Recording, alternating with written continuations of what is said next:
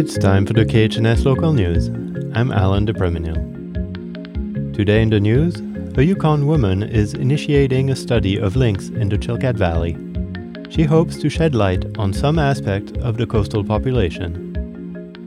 In the early 70s, Elizabeth Hoffer worked as a part time biologist. In the off season, she ran a trap line at the pass along the Haines Highway. In the 80s, she took part in a large study of lynx in the Kluane area, where she used her trapping skills to catch live lynx.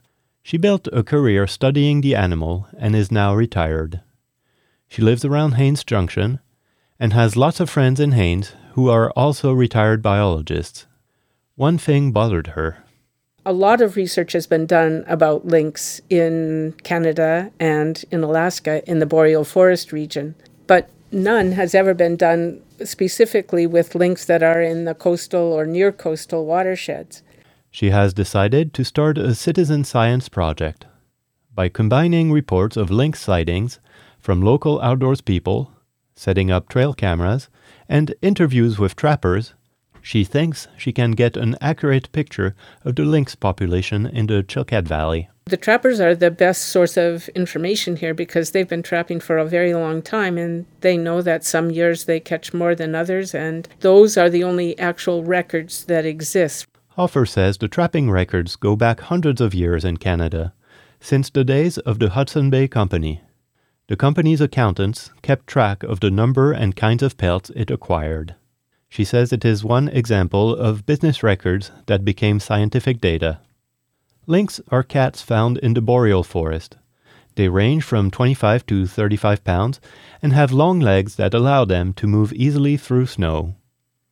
They feed specifically on snowshoe hare. When their numbers are high, snowshoe hare constitute the highest biomass of any mammal in the boreal forest.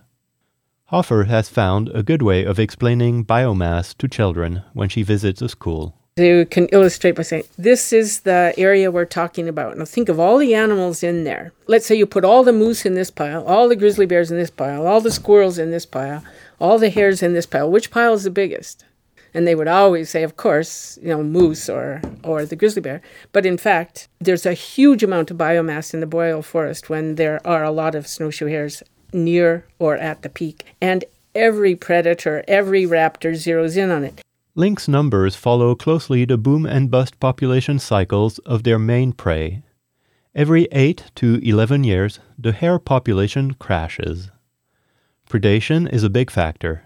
After those crashes, lynx tend to disperse in search of food. They can cross the alpine area at the pass and reach the Chilkat Valley. There are no commercial use for lynx, so they are not studied in the same way salmon or moose are. Scientists have assumed there is a small population of resident lynx, regularly supplemented by a migration of hungry animals from the interior.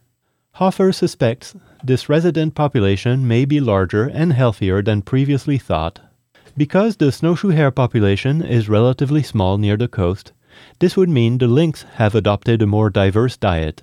And when I come here and see this landscape through lynx eyes, it's very different but it's very plentiful with what I would consider this is, you know, not scientific data you're hearing, that there are plenty of alternate prey potential here. Hoffer cites red squirrels, voles, mice, grouse, ptarmigan, black-tailed deer, and fish as all appropriate for hungry lynx.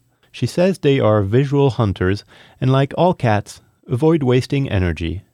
They ambush, then leap on their prey. Hoffer describes those leaps. Huge, a couple of meters, and they can make many, but so can the snowshoe hares. They're also designed the same way. So they don't always score, and there can be these great bounds. So it's a lot of energy for a lynx to hunt a hare to actually make the capture sometimes. To learn more about their diets in the Chilkat Valley, Hoffer hopes to gather lynx carcasses from local trappers. Collecting hair for analysis could also yield data in the future. There is a link on our website to report observation of lynx to Elizabeth Hoffer. That's it for the KHNS local news. I'm Alan de Premenil. You can find this story and learn how to access the KHNS News as a podcast at khns.org slash news. This is KHNS, Haines, Skagway, and Klukwan at 102.3 and translator K220BK, Skagway, Alaska at 91.9.